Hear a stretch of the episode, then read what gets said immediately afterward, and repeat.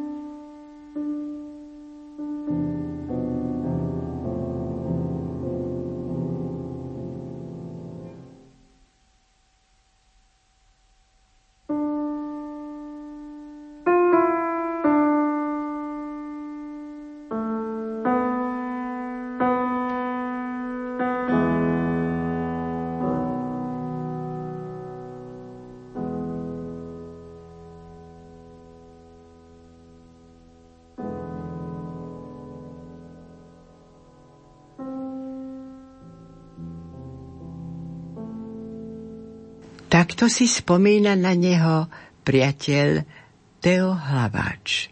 Jozef Žatko, akademický maliar, vzorný otec, milujúci manžel, dobrý priateľ, hlboko veriaci kresťan. Toto všetko bol Jozef. Zostali nám po ňom nielen živé spomienky na spoločne prežité chvíle, ale najmä mnohé obrazy, ktoré vedia potešiť naše oči ale ešte viac naše srdcia. Vedel sa tešiť z krásy prírody, z krásy a miloty malých nevinných detí, z krásy hudobných diel, z krásy umeleckých diel v našich chrámoch. A vôbec zo všetkého krásneho. Bol pracovitý a starostlivý o svoju rodinu, ako jeho patrón svätý Jozef o nazareckú rodinu Ježiša a Máriu s láskou a spomienkou Teo Hlaváč.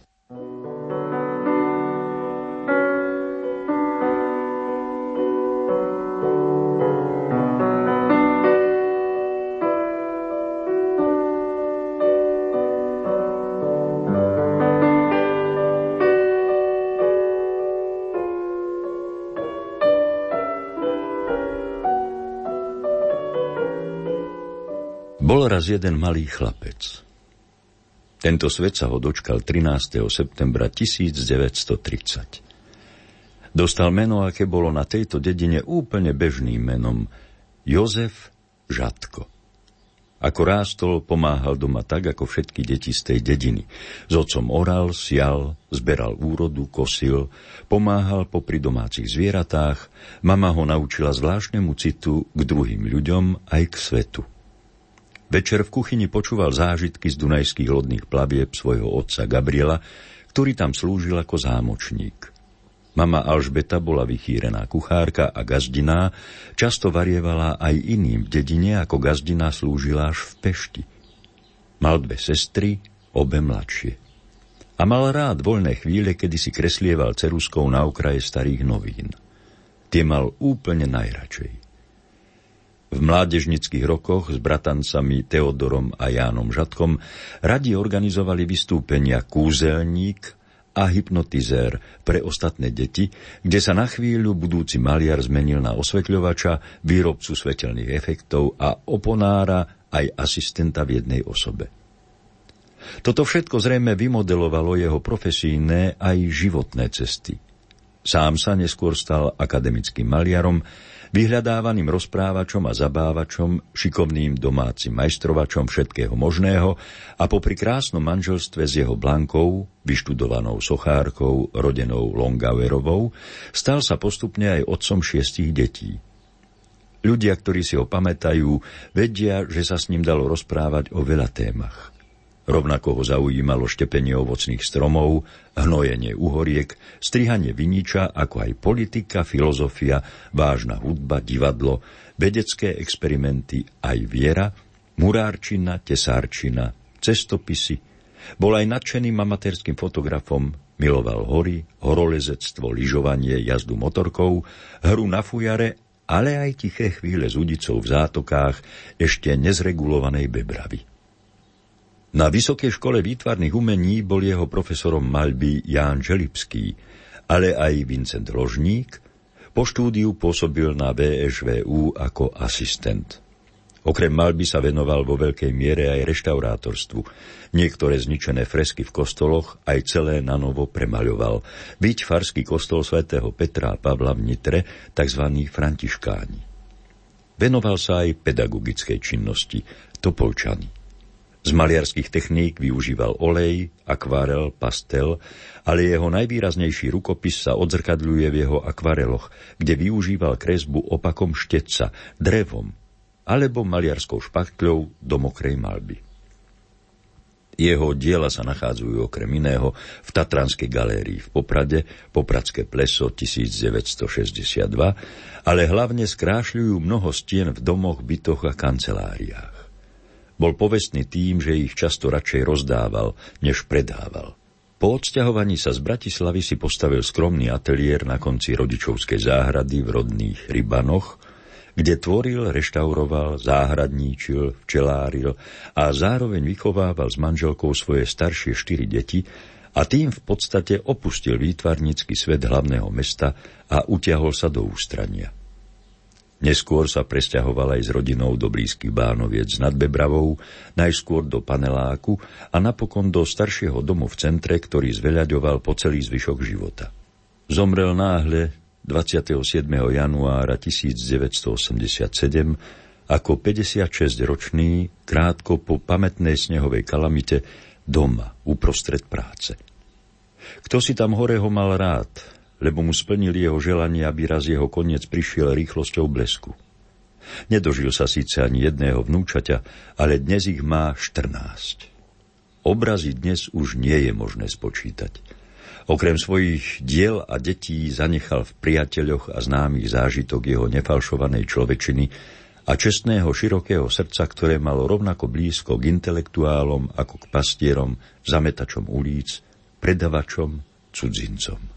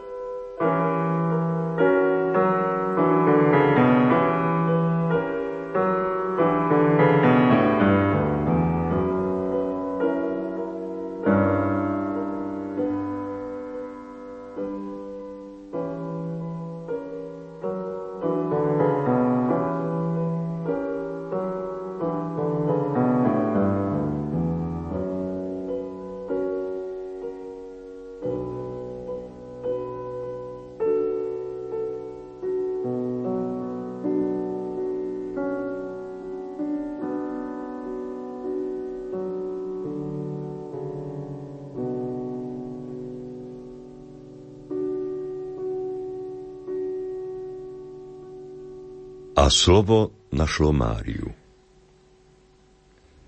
Na počiatku bolo slovo. A slovo bolo u Boha.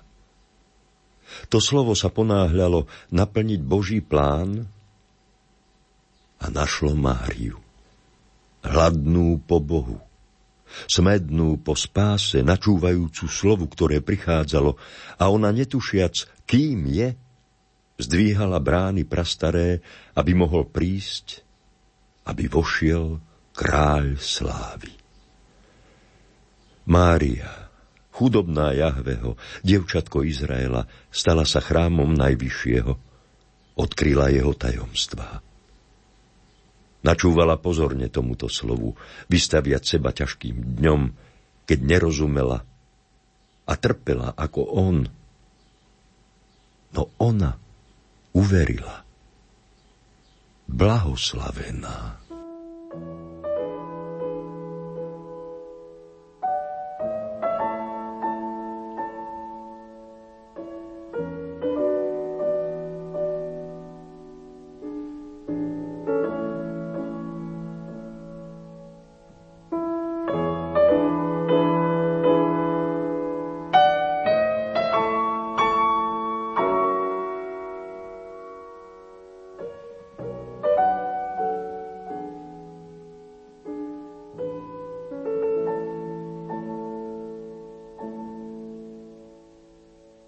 Tichý pozorovateľ mamy. Tichý pozorovateľ svojej mamy. Najlepšej mamy pod slnkom. Jej ruky sa zvrtajú v drevenej miske, aby bolo cesto vláčne a tvárne. Prsty usilovne miešajú kvások s tromi mierami múky a ústa dobrorečia otcovi, čo sa stará čo nenechá umrieť hladom ani vtáčky nebeské, ani korunu stvorenstva, ktoré nosí v sebe jeho obraz. Zlatistá kôrka chleba každodenného, čo uspokojí telo, bají srdce, istotou maminej ponuky či prozby. Najed sa, syn môj.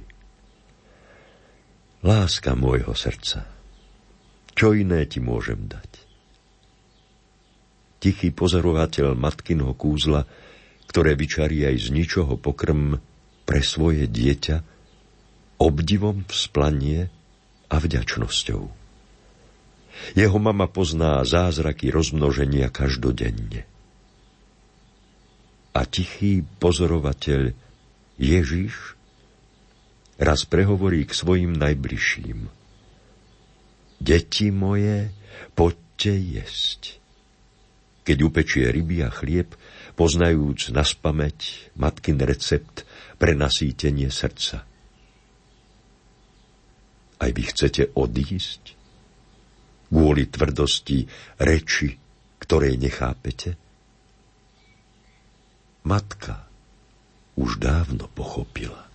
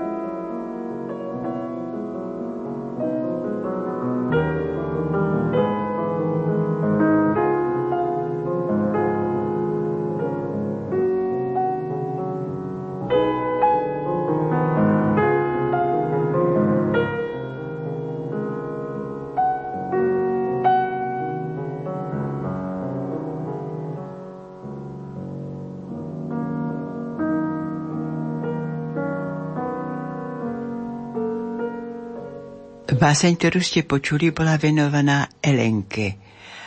A teraz nasleduje spomínanie našej hostky, sestričky Alžbety Márie Žatkovej. Tesnať myšlienky a spomienky na môjho otca do jedného vysielania Rádia Lumen je tak nemožné, ako chytiť motýla tak, že zavrieme bránku na záhrade a zatvoríme ho tam. Ale myslím si, že v tomto vysielaní ani nejde tak o jeho celý život, ale skôr tak načrieť do jeho života. Do života človeka, ktorý ho miloval. Miloval tento svet. Miloval krásu, nosil ju v sebe a zjavil ju vo svojom diele aj vo svojom slove, pretože bol veľký rečník. Môj otec nebol známy ako výtvarník. Ale po jeho smrti sme sa dozvedeli mnoho vecí a stretlo sa úžasne veľa ľudí, ktorí ho poznali. A tak je to už 30 rokov, čo odišiel domov. A ako mal napaden napísané, život sa smrťou neodníma, iba mení. Škoda, že sa nedožil tých veľkých zmien v 89. roku, pretože sa na ne tešila on ich už dopredu, ako si cítil. Moja sestra Jana napísala o ňom takúto spomienku. Spomínam si na jeden krásny slnečný deň v Donovalskej záhrade, kde v dolinke za včelínmi vykvitli krásne oranžové lalie cibulkonosné, ku ktorým nás, deti, priviedol náš oco. Posadil si nás okolo nich a celkom zblízka, ešte zarosené, sme ich všetci obdivovali. Rástli z tmavej zeme, prifarbenej uhliarskými mílami, takmer na čierno a boli tak svietivo ligotavé s tmavými pelovými tyčinkami. Zvedavo sme ich privoniavali a lalie nás označkovali pelom po tvári. Oco nás prekvapil zvedavou otázkou – kde sa berie v čiernej zemi taká oranžová farba? Odpoveď sme nenašli a dodnes hľadáme. Ale v duši zostala jedna brázda. Nadchnutie sa krásou stvorenia. Lalie na tom mieste som už neskôr márne hľadala mnoho rokov. Zmizli bez stopy. Ale ich nádherné šaty vidím dodnes. A v ušiach mi znejú ocové slova – ako krásne musí byť v nebi, keď už tu na zemi je toľko krás. Ani král Šalamún v celej nádhere sa krásou nevyrovnal tejto lalii, ktorú obliekal sám stvoriteľ. Otec vedel snívať pred nami. Poznali sme, aké má túžby. Veľmi radi sme sa s ním rozprávali večer pri tme, pri, pri sviečke alebo pri ohníku a samozrejme pri rybách, kde sme museli byť aj ticho, ale medzi tým nás upozorňoval na veľa vecí, ktoré, ktoré do nás úplne tak vsiakli, ako do špongie. Okrem toho, že vedel malovať, bol aj taký, ako svätý Jozef, keďže sa volá Jozef, robotník, bol veľmi pracovitý, vedel doma všetko urobiť. E, naši ujovia spomínajú, ako ho fascinovala fyzika. Keď bol u starej mamy, tak sa zašil do jednej izbičky, zobral si ich učebnice zo strednej školy, z priemyslovky a ako dobrodružný román to čítal. A potom hovorí, ty, ja som myslel, že toto som vymyslel ja a toto som sa to dočítal. Takže robil si rôzne zlepšováky doma, mali sme svetielka, e, také jak dnes, keď sa osvetlí kutik nejakou elektrickou lampičkou, tak on si to všetko povyrábal. Nezabudnem na to, keď maloval v Nitre ten posledný kostol, e, namaloval asi 11 kostolov, tak toto bol ten 11.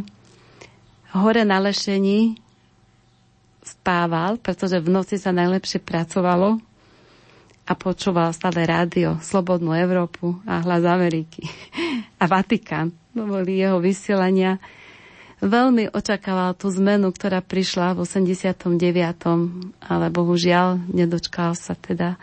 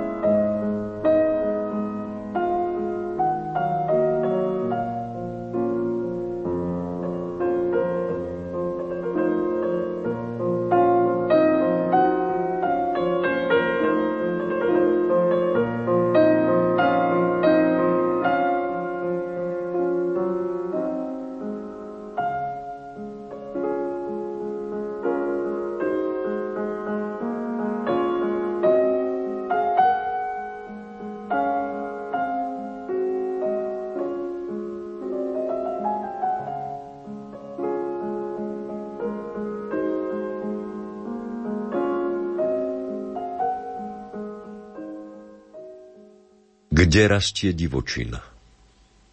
Spomedzi múrov utekám, už od dávna a od mladosti, do medzí, kde rastie divočina.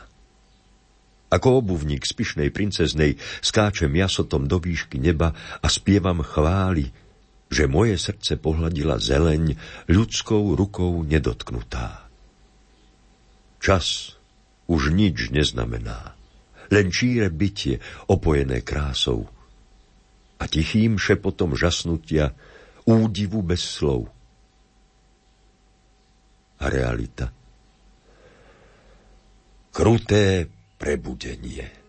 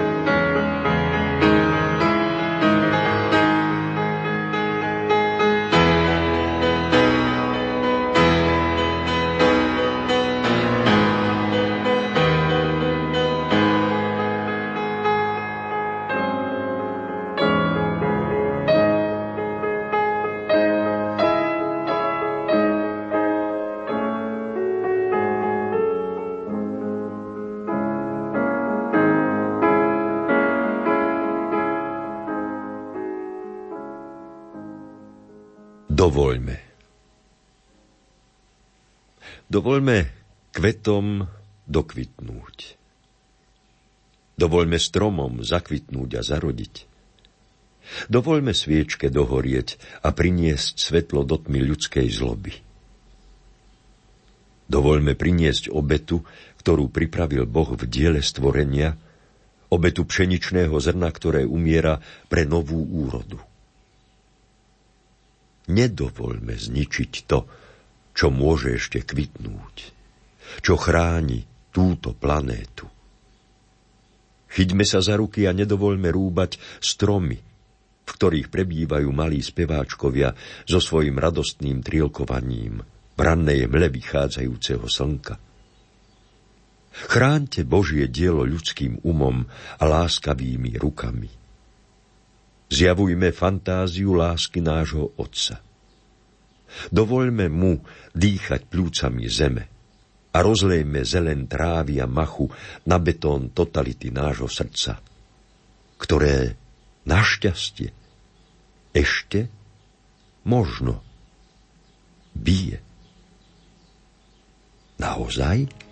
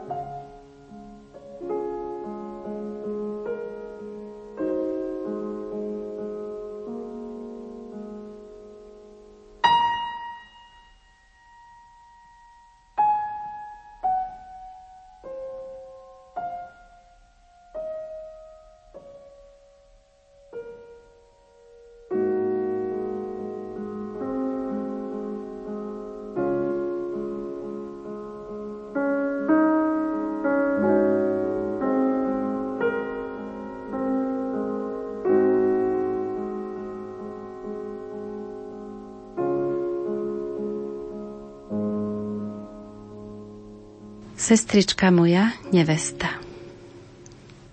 Si zatvorenou záhradou. Sestrička moja, nevesta. Si zatvorenou záhradou, zapečatenou studienkou. Tvoje výhonky, to rajský sad granatovníkov s utešeným ovocím, s cyprusom a nardami. Studienka v záhrade, žeriedlo živých vôd, čo z Libanonu žblnkocú. Takto spieva ženích svojej milovanej. A jeho hlas znie jemne i lahodne, láskavo i lákavo. Hlanami lásky si ťa pritiahol a už sa nedá povedať nie. Tomu, v ktorom je všetko áno, sa oplatí pozrieť do očí a už nikdy ich nespustiť. Ten, ktorý je Božie áno človeku. Miluje tvoje slobodné rozhodnutie ísť za ním a darovať mu všetko. Bezvýhradne a navždy. V zamilovanom čase i v dňoch bolestných. Keď cítiť chuť kríža i bremeno okamihov zdanlivých bez neho. Sestrička moja, nevesta, si zatvorenou záhradou, zapečatenou studienkou. Veľmi si cením, že mne, srdcom tichému a pokornému, sa túžiš otvoriť. Vstupujem rozhodným áno do tvojho srdca sestrička moja, nevesta. Tvoj život je už môj a môj život tvoj. Spolu pôjdeme k žriedlu živých vôd. Nech z teba preteká duch lásky môjho Otca, ktorý je svetý, ktorý je mocný, ktorý je nesmrteľný, ktorý sa zmilúva, pretože je láska.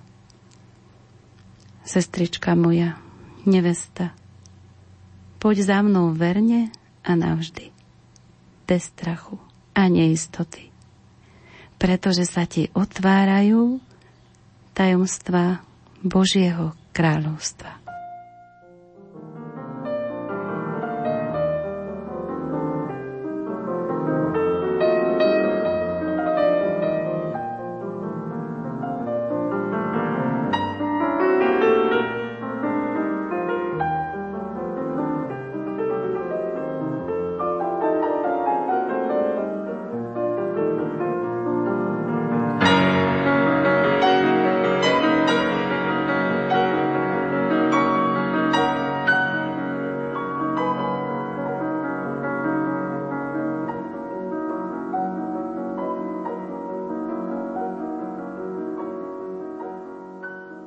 Pôjdi tam, kde vonia drevo.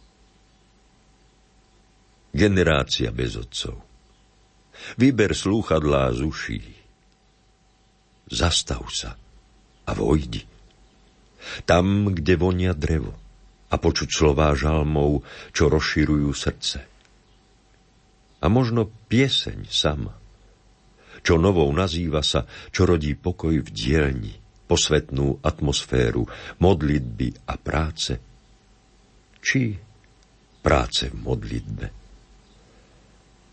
Letokruhy zdobia všetky veci, hovoria o čase a tiež o väčšnosti, kde všetko pominie.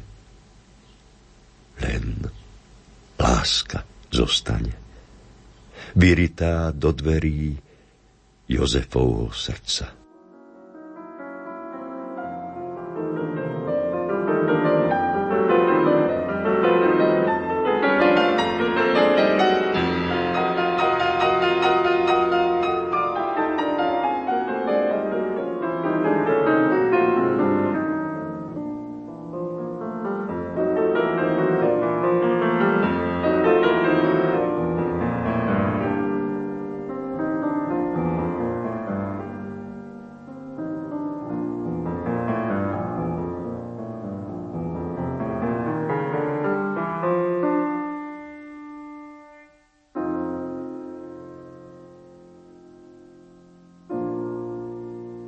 Za svoju tichú obetavú prácu pre dobro cirkvy aj za pedagogickú činnosť mu udelili roku 2007 cenu Fra Angelico in memoriam spolu s manželkou Blankou Žatkovou.